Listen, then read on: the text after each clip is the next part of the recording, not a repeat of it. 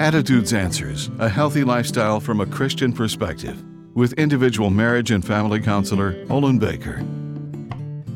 Anger can be triggered by misinterpreting information or misreading a person's body language.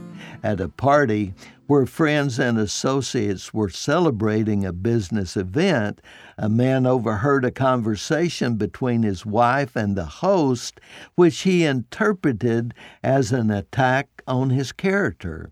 He later accused his wife of betrayal. Days passed before they even spoke to each other again.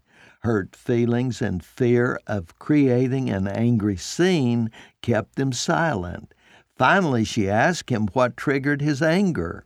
After revealing what he heard, she explained they were venting about someone's negative attitude at work who made the workplace uncomfortable.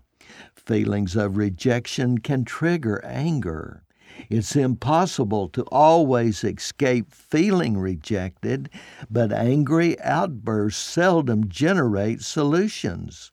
When these feelings surface, ask God for patience to explore the validity of what was heard and interpreted.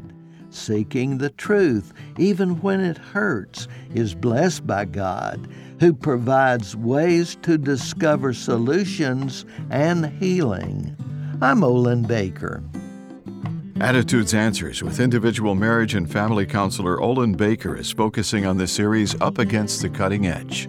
For a free transcript of today's show or to learn more, call 713 664 1475. And thanks for listening.